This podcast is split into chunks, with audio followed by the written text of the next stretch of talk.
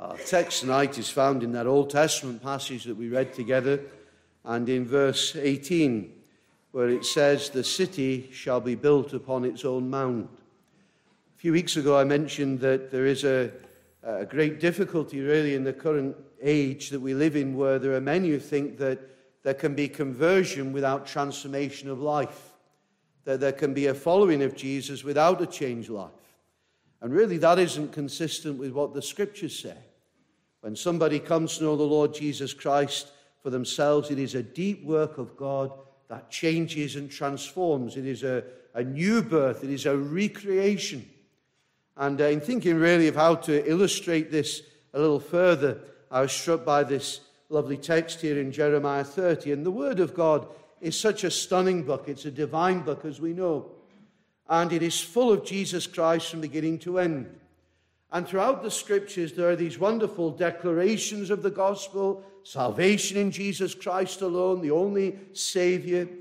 But we find that throughout the Old Testament, we not only have declarations of the gospel, but we also have these pictures and types of the gospel, which show us the saving work of Christ, what it will be, what it will look like. Now, there are those who say, well, you know, the Old Testament well, that's just really, that's history of the Jewish nation. And they dismiss the idea that you can see the gospel there. And uh, they, they dismiss the idea that these things not only have that immediate relevance and application in terms of the history of Israel and prophecy concerning Israel, but also that you can see beyond that to see great pictures of the gospel. They dismiss that.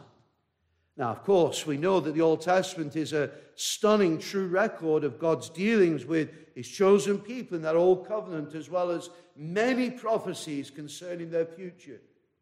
But all the way through, there are these great pictures, these great types, and we are impoverished if we, if we don't see them. In fact, it's a tragedy if we miss them. And it also misunderstands the, the nature of this divine book. God is at work throughout in both the old and the new, and his redemptive purposes are being brought to pass, and his graciousness is to be seen throughout the scriptures. And so, in this passage, Jeremiah is a, a prophet of God. He's been called of the Lord to speak for the Lord, and often he is associated with suffering and hardship and disappointment and pessimism.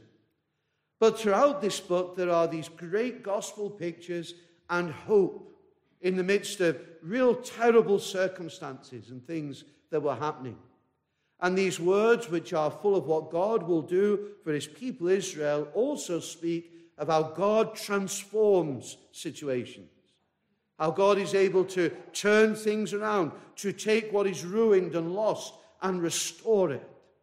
That in itself is the glorious gospel theme that God can take what is lost and restore it. And there is great power that we see here. Think of Romans 1:16. I am not ashamed of the gospel of Christ. It is the power of God to salvation for everyone who believes, for the Jew first and also for the Greek. And so, just to lead into this, I want you to see very clearly that salvation is of the Lord. I hope that you know that. It is of the Lord from beginning to end. Look at verse 12. Thus says the Lord. Such a wonderful expression. Thus says the Lord. God is speaking, God is taking the initiative. We don't understand the gospel unless we see that it is above all a work of God. We know, of course, that man has responsibility, but it is the secondary action, the enabling that is given to respond to the work of God, which is first and foremost. And this account before us in Jeremiah 30 is full of God's work, God's activity, his hand laid bare, the declaration of what he is going to do concerning deliverance and restoration. And the Bible is so clear that, you know, we, we can't save ourselves. We can't deliver ourselves. We can't make things right. Those things which are ruined, we cannot just sort out ourselves. God must come. God must act. And here, God is speaking and revealing and proclaiming what he will do in order that there can be this transformation. And it shows us that the gospel is something that is given by God, it is the gospel of God, and he gives abundantly to those who deserve nothing from him. He is a gracious God, a glorious God. And these are the themes that we see even here. And you know, if we're true believers this night, we will recognize that, we will acknowledge that gladly. And with thanksgiving that we are what we are by God's grace, that He has done this work. It's all of Him. Friend, we have to start here. Do you know there are still so many that run after man made answers? They're looking for solutions in, in all the wrong places. And you know, there are many who, who proclaim man made answers to grow their own success, but you know, those things will be swept away. And our text here in Jeremiah demands us to stop and to think and to answer this question have we really listened to what God says? Have we really listened to what God says in His Word? Do we understand the power and authority that comes with, Thus says the Lord?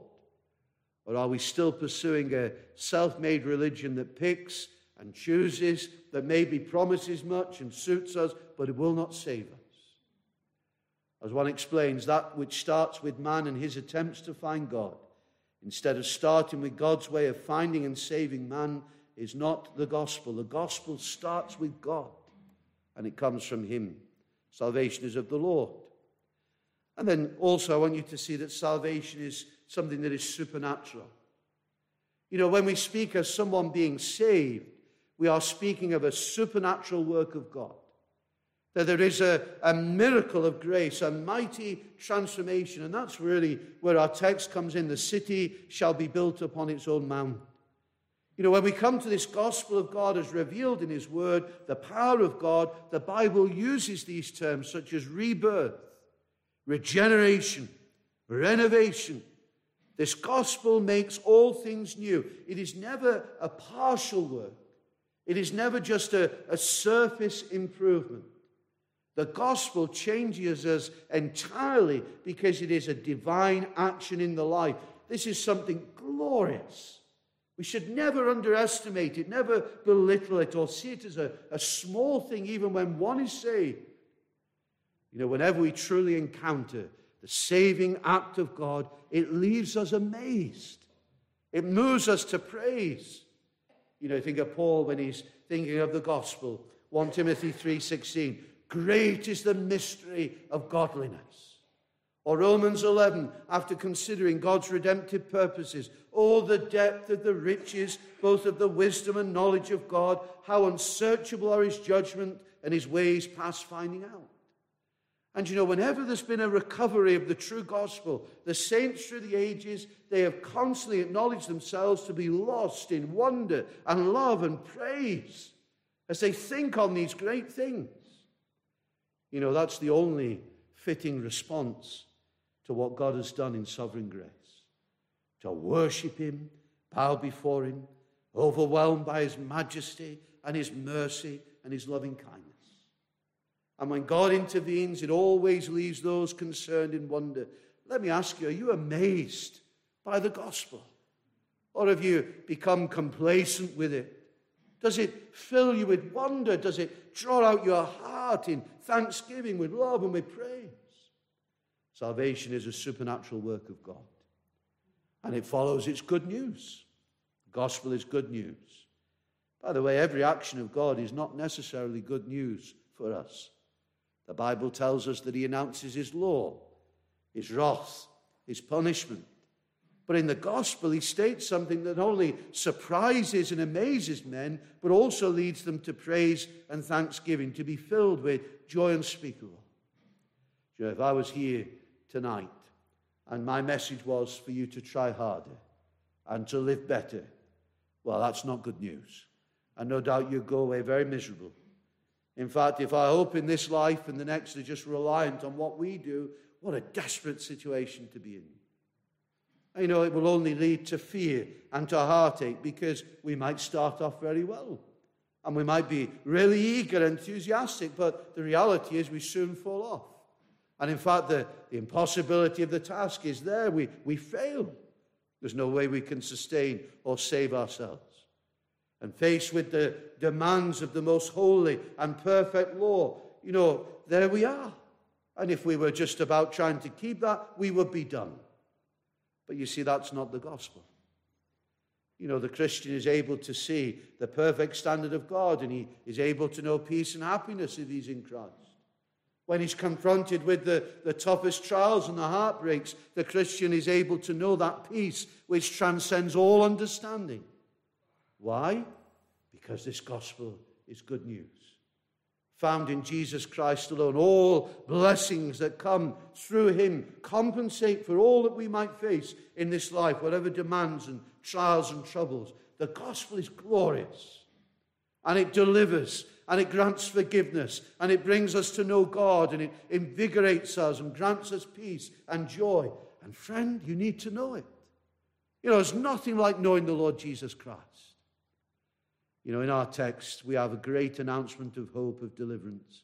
You see, the children of Israel, they were in a terrible situation. And it owed mostly to the fact that they disregarded the Lord. They'd gone their own way. And their country, the city of Jerusalem, was under attack from an enemy that was fierce, that was relentless. And day after day, they grew weaker.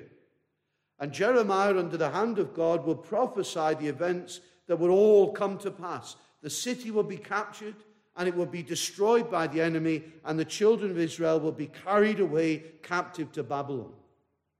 And yet, this is the remarkable thing. After 70 years, the captivity would end, the captives would return, and the city would be built again on her own mount. And so that's the good news of God's plan that He will transform this bleak situation. So it's a message of hope in the midst of the distress. And really, it's in that that we have this wonderful picture of the gospel. So just think for me, with me for a moment, on this mighty city in ruins. You know, the city of Jerusalem, after the enemy swept in, there is this great ruin. It's in a heap. Jerusalem was the, the city of God. It was the pride of the people, the city of which the psalmist had so frequently sung, whose excellencies have been declared again and again. It's a wondrous city and regarded as the earthly habitation of God. The temple was in Jerusalem where the people would meet to worship, where they came with their offerings and their sacrifices and come for the great feasts and the highest moments of congregation, national life, all experienced there. They felt the presence of God. They thanked Him for the many blessings He had given. And the city was also remarkable because it was a, a stronghold, seemingly its position amidst the rocks and its battlements and its towers and its turrets. And at one point, it was the city that had never been conquered. But then, owing to the sin of the people, owing to their disobedience and falling away from God, their neglect of His commandments in their own lives and in the life of the city, the defenses were weakened, the people themselves unconcerned. And it was at that point that the enemy swept in and took advantage and attacked and ransacked the city and reduced it to a ruin.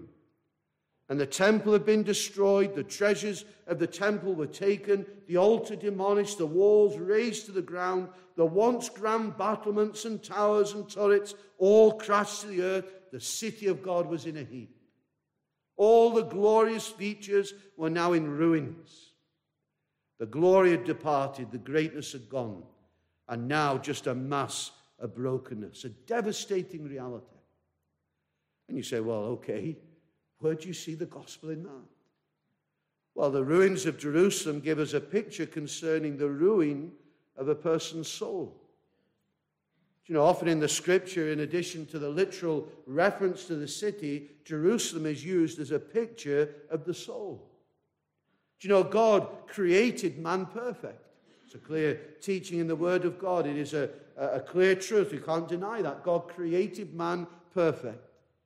But then the Bible explains that sin entered the world, man fell, and the relationship with God was broken, and man therefore was under condemnation and judgment and punishment. The relationship with God was broken. There was a separation. Now, God, of course, would provide a way of deliverance, but just think for a moment when God created man, he gave him authority over creation. So he was given to rule and to dominate the life of the world. And just as Jerusalem was set high on a rock, So man was created to stand out with dignity and authority above all else in creation. And God created him with the power and faculties that made him unique in the world. And whilst possessing some of the, the same instincts and powers as those other creations, man was created in the image of God. And he was given the high power of reason, of discipline, of control. He was able to think and think of himself objectively and to ponder and to measure and to understand and uh, think of being and existence. But above all of that, man was created with a soul, unique. And therefore, man was not only capable of thought and reason, but also to know God and to commune with God. Man was created with those unique qualities, and what is more, will be judged according to that standard. One writer puts it like this As God gave the city of Jerusalem to the children of Israel, so he gave to men their souls. As he held the children of Israel responsible for what they had done with and made of their city, so he holds us responsible for what we have done with his great gift to us, the soul. And the question is, what have we done with it? What is true of us? What is the state of our soul? I wonder if you understand the privileged position of man created to know God. Have you thought of yourself like that? Has it been in terms of God, of the wonderful possibilities that He has for you, or has it only been in terms of this world, the flesh, or of things in these senses? Have you realized the preciousness of life that man possesses, the privilege of being a living soul, unique, special creation of God. You know, and think further on this picture of the city. What about the walls that surround the city of your soul? What are your defenses? Do you realize that there is an enemy who is constantly trying to ruin you? You know, it says in the Bible that the enemy strolls around as a, a roaring lion, waiting to attack, waiting to devour. And with him, there are whole hosts of enemies constantly attacking us. Temptation and sin and suggestion to evil constantly bombards it. And we've known it, haven't we? You know, these things come against us. Have our defenses held or have our walls cracked? Have they begun to tumble? Have we given in to sin? Have we preserved purity? Well, we haven't. You know, as we look back across our lives, what do we find? We find brokenness and sin and a mess. And the enemy has swept in and wrecked and ruined. And we're ruined ourselves because of sin. You say, well, what of the palaces and the buildings that once the, the pride of the city? Well, let me ask you, what have you made of your mind? What have you filled your mind with? How have you used your time? What have you engaged in? Has it been the great things, the eternal things, the, the noble things? What have you given your emotions to? What direction have they taken? Who really controls those things? Has the enemy come in and swept through? Has he laid waste? The reality is, friends, that we are ruined. And we are exposed. We, we look around this world and we see man using the powers and the faculties that God has given to him for his own selfish pursuits of pleasure and gratification to forward himself and the mind and the, you know, the intellect, the feeling, emotions, the things that set man apart, they are used in a manner that is ruined and tainted by sin and directed by the enemy and fulfilling the desires of the flesh and of the, of the self. And the very powers that were meant to be remarkable in man have become his shame. And we ask the question to ourselves what drives us? what dictates how we spend our time and our energy on our money, what really appeals to you and pleases us, what are we investing in? But then we come to the very center of all the temple. The chief glory of Jerusalem is the temple. What about the temple of your soul? The place of God, the place of communion with God, the place of hearing His voice. What of it? You might try to argue with me, well, some of my walls are intact and I'm, I'm doing my best. But what about that very central part? Do you know God? Do you know Him? Is He real to you? Do you have that, that holy of holies, as it were, where He lives and dwells within you? See, these questions apply to all of us. God created us to know Him and to dwell with Him and to commune with Him. He created us with that possibility and He holds us responsible for how we use that. And so the question is, what of you? And as you compare yourself with God's standard of perfection, what do you see?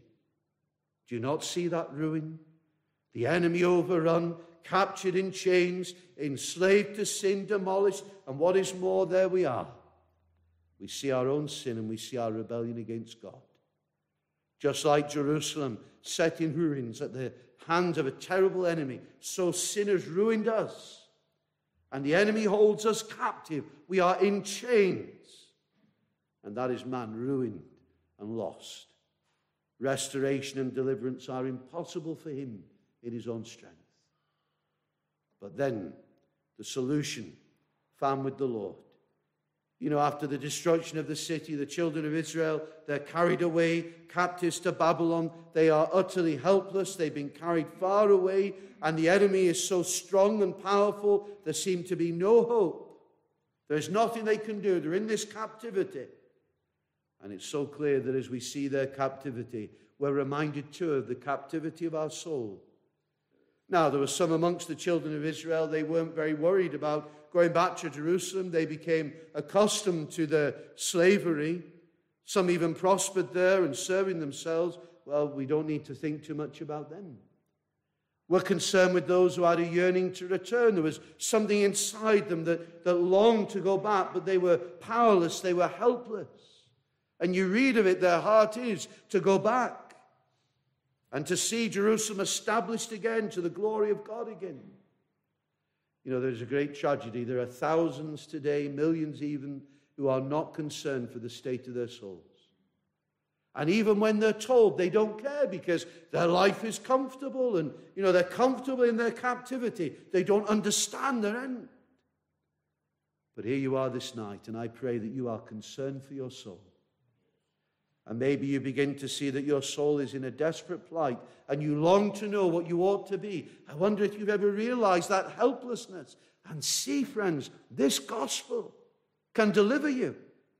You know, see the parallel between the captivity of the children of Israel and that of your soul, captive to sin and death and the enemy. What can you do? You know, you can try and turn over a new leaf. You can try and live a better life. Won't deliver you. You know, the children of Israel might have decided to uh, try and have a moral reformation. It might have made life easier for their captives, but it wouldn't have delivered them. They needed God to work. And their past hung heavy upon them. They couldn't change their, their waywardness and their disobedience. They couldn't do anything about that. It was done. You know, they were left with ruins. They had no resources, no power, no ability to build anything new. And friends, you know, we, we all have a past and we can't deal with it. There's nothing we can do that can change the past. It reminds and it binds us. And, you know, before we even consider the battle against sin now, you know, we've got to face the guilt and pollution of our sinful past. You know, can we, can we just rebuild the walls and defenses? Can we just shake off the power of the enemy? We can't do it.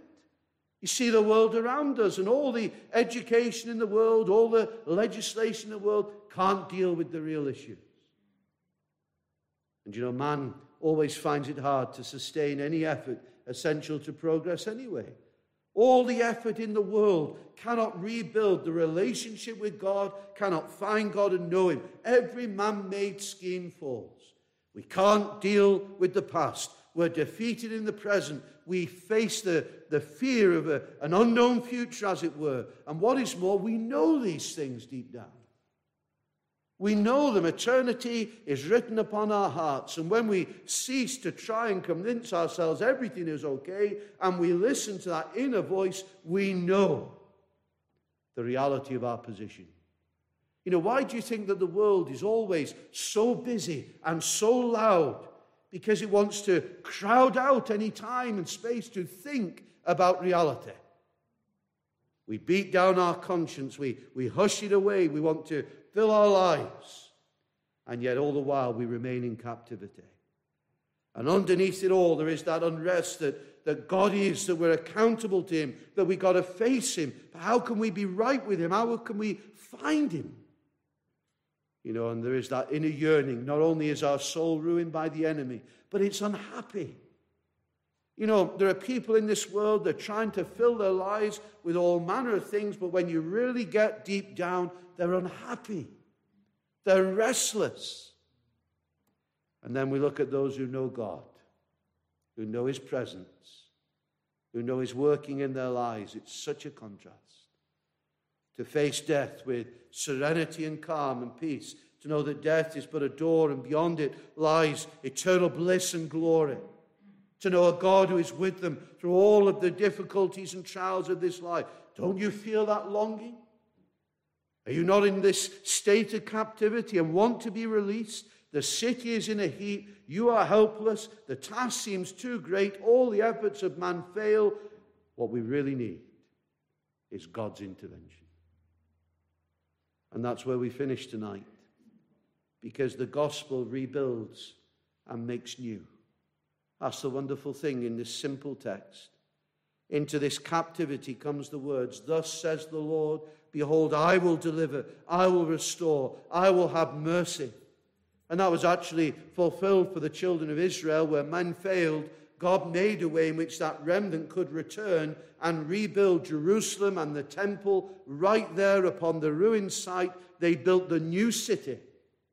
On the very ruins, the new city was built. The old site, but a new city. God again with his people, stunning intervention of God on behalf of the children of Israel.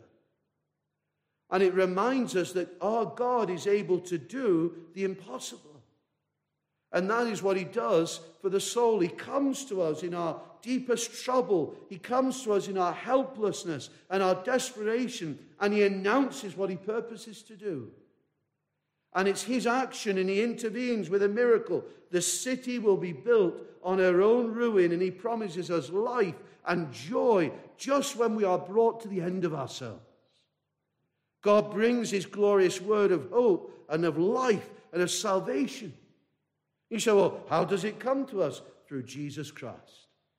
Through Jesus Christ, the Son of God. And how does he do it? Well, you think we need to be brought out of our captivity. We need to be brought, as it were, back to Jerusalem, and all the rubbish and the ruins of the past need to be cleared away. That's our first problem. How can the past be dealt with? How can the wreckage and guilt that we have known in our lives, how can it be removed? How can it be dealt with? Remorse and sorrow won't do it. Our own efforts cannot atone for it. How can it be cleared? The cross of Jesus Christ. There is a fountain filled with blood. Sinners plunged beneath that flood lose all their guilty stains. He builds, a, uh, he takes and bears our guilt. He, he bears it away. He pays the penalty. He clears the ruins and the wreckage that has been created by sin. And he deals with it all and he sweeps it all away. And that's just the beginning. You know, there are those who think that the gospel is just that, that God forgives and, and that's it, and then off you go and it's over to you. No. God does more than just clear the ruins and leave the old site vacant, as it were. You see, to not build a new city would mean the enemy had been successful. No, he doesn't stop there. The Son of God didn't just die for our sins, but he rose again and ascended into heaven. And from heaven, he sent the Holy Spirit, and we are given, through that precious work of the Holy Spirit, new birth, new life, that new creation. And we are transformed and made new men and women in Christ. And so we're offered not only pardon and forgiveness, but new life, eternal life. A new Jerusalem, as it were, is built on the old site. You are made new. You know, you need to see the importance of that word you. It's a great word. It shows why the gospel is so great. You know, a city bearing the name Jerusalem in our text is not built somewhere else, you know, some random place. It is built on the old site, the same site. Still Jerusalem, but new. And the gospel takes you, your personality, your individuality, and you're given a new nature, a new life with new desires and new interests and hopes and possibilities, and above all, a new temple, as it were. He gives you the privilege of communion with Him and to find your greatest joy in Him. It's a miracle of grace. He takes you and He changes you and He makes you new. And having forgiven you, God assures you that you are His child. He smiles upon you, He blesses you, He dwells within you. That resurrection power at work in you. And you still have the same name. You're still the same essential individual, but you are completely new. You've been made new. The site is the same, the city is new. As Paul says, I live, yet not I, but Christ lives in me. And that process, that work, even though we have it all in position, it is being worked out until that final day when that new creation will be fully realized and we will be glorified. It's a staggering thought. And you say, well, that's, that's, that's wonderful and we've been made new, but, but what about if the enemy comes back? What about if he attacks again? And, and what then? Well, you're right to see the danger. The enemy will come back. But God in Christ makes you more than conqueror. Before, you were fighting alone and you were easily defeated. But now, our captain of salvation stands with you. The one who conquered and has overcome the enemy dwells within you and strengthening you, causing you to stand, and he will never let you fall completely. He will uphold you underneath of those everlasting arms. He will be your strength. He will empower you. He will renew you. He will never leave you or forsake you. The site which previously had known defeat will now only know triumph and victory in the ultimate. You know, these are the great blessings of the gospel. You know, we are transformed, we are saved, and it's all God's action. And what was ruined is made new. Friend, what of you? Have you heard this call to you in the midst of your yearning that there is nothing that can deliver you apart from this gospel? The overwhelming love and grace and mercy of God in Christ. You know, you might think, well, you know, I'm beyond God's grace. I don't think He could do that for me. Nothing is too hard for our God. And if you call upon His name, He will hear and He will answer. He will save you to the uttermost and He will make you new. And I wonder if that will be your cry this night. Oh God, I know I'm ruined. I know I'm in chains to sin. Please deliver me. Please forgive me. Please wash me and make me new.